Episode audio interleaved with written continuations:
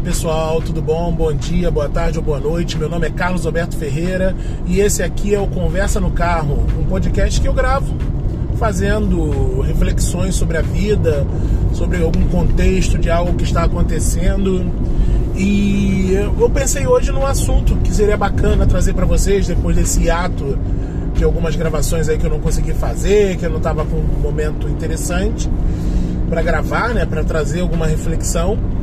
E eu tô hoje aqui pensando sobre intolerância, né?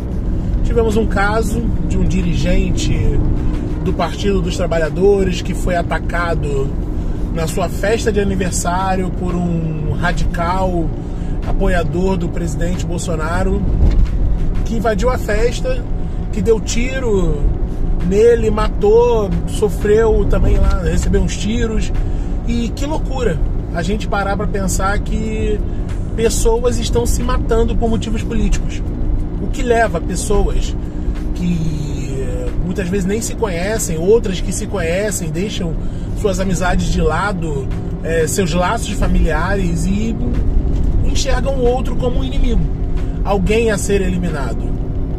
A gente está vivendo um momento extremamente sombrio por conta disso, por conta de pessoas que acreditam que levar diferenças políticas para o lado violento é o que faz sentido.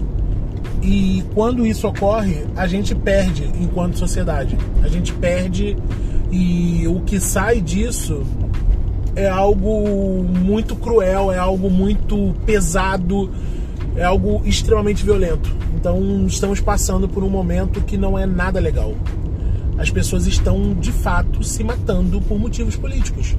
Elas têm um ídolo político e estão se matando, estão trocando tiros, estão se agredindo e infelizmente isso só tende a piorar. É algo lamentável, é algo assim assustador que faz com que a gente fique com medo, fique com receio com quem que a gente vai poder conversar sobre política, emitir a nossa opinião, falar o que a gente acredita, se a gente está correndo o risco de ser assassinado, agredido. E, isso é fruto de discursos mais acalorados, discursos que pregam violência. E que sociedade está sendo construída com base nesses parâmetros? Uma sociedade extremamente beliculosa com mais armas circulando, mais pessoas achando que tem que resolver tudo na brutalidade, mulheres sendo agredidas, gays sendo agredidos, é, pessoas negras assassinadas, assassinadas dentro de viaturas como se fosse uma câmara de gás. Que lugar a gente está construindo? Que futuro a gente está construindo? A gente está passando por um momento péssimo. E como? É assim, é uma questão que eu posso até deixar como uma pergunta, mas dificilmente eu vou ter uma solução, uma resposta lógica. Como que a gente dá dois passos atrás e fala, calma, precisamos respirar, precisamos de fato parar, pensar e falar, deu errado, deu muito errado. Como que a gente conserta isso? É uma questão assustadora, extremamente assustadora. Porque você quer criar filhos, sobrinhos, netos numa sociedade que mata a outra por motivos políticos, por ideologias? Isso não existe. Isso é o fim. Isso acaba nos jogando no lugar de, de criminalização de opiniões. Olha que absurdo. Olha onde a gente chegou. E é bizarro, né? Pensar como como certas situações foram naturalizadas. Naturalizadas. Uma pessoa ser taxada de idiota porque pensa diferente. Receber uma agressão por, por apenas pensar diferente. Olha que loucura. Olha em que lugar nós chegamos. É o fim, assim. Isso começa muitas vezes numa briga de trânsito, uma pessoa que infelizmente não suporta a outra. É... E no fim das contas a gente está falando sobre respeito. Sobre pessoas que não se respeitam, sobre pessoas que não respeitam a opinião do outro, não importa o que o outro pensa, não importa a construção do outro ser humano e é o respeito que está completamente ausente desse debate, dessa reflexão, desse posicionamento. E aí, quando não tem respeito, não sobra muita coisa. Não sobra nada. Então a gente perdeu enquanto sociedade. A gente está vivendo um cenário Assim, péssimo, péssimo. E como se constrói respeito do nada? Respeito num cenário, e esse do nada é num cenário onde as pessoas não se importam com o outro.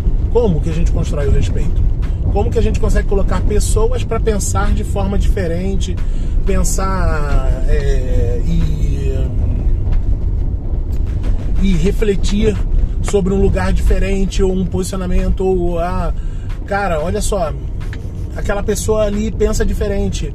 O outro começou a agredir e você intervir e falar, cara, vamos, vamos refletir.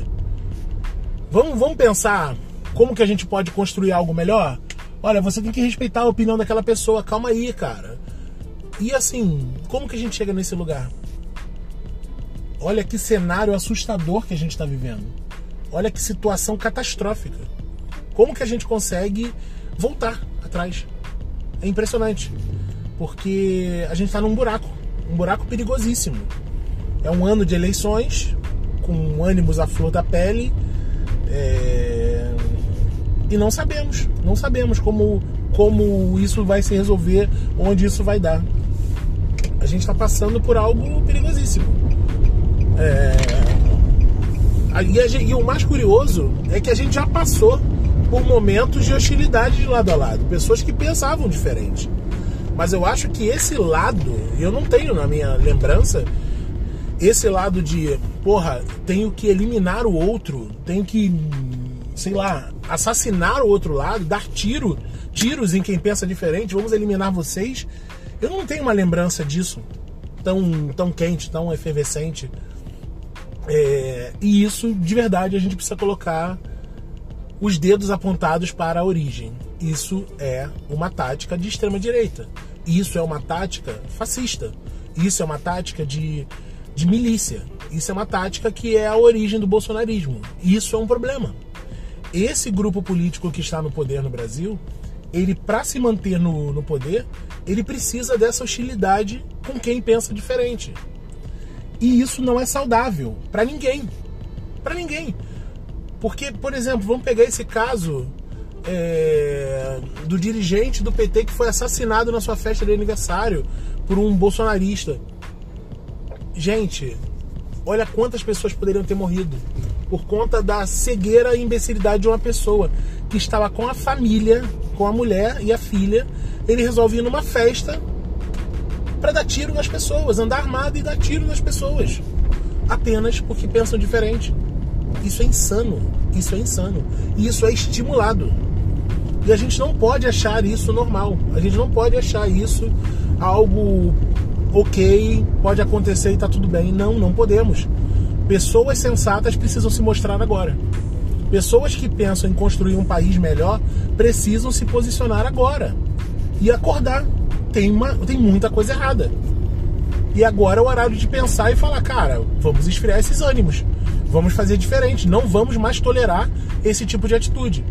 Porque senão, se tudo virar olho por olho, não vai ter ninguém enxergando daqui a pouco. E a intolerância, ela cobra um preço muito alto. E, eu acho que todo mundo, de uma forma ampla, precisa buscar um comportamento respeitoso ter respeito pelo outro, em todas as formas. E eu acho que é um papel geral combater a extrema-direita, combater atitudes fascistas. A gente precisa, precisa. Tem gente que tem um viés conservador, tem gente que tem um viés de, de direita, mais liberal na economia. É, cara, muita gente discorda e tá tudo bem discordar. Mas a gente tem que entender e separar o joio do trigo existe um comportamento fascista que está se tornando natural, está sendo naturalizado. E se a gente quer construir um país melhor, a gente não pode admitir isso. Isso não pode caminhar com uma nação, com um país que tem um projeto de evoluir, de crescer, de ser uma nação próspera. Então, a gente precisa eliminar isso. A gente não pode admitir que nos nosso, nossos próximos passos, enquanto povo, enquanto nação, enquanto sociedade, esse comportamento fascista tenha voz, tenha vez e faça parte do nosso dia a dia. A gente não pode normalizar e nem naturalizar isso.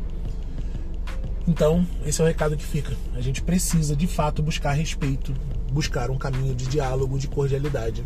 Ou então nós iremos contar mortos ao longo desse ano. E isso é inaceitável. Fiquem bem, se cuidem e sejam respeitosos. Busquem o respeito.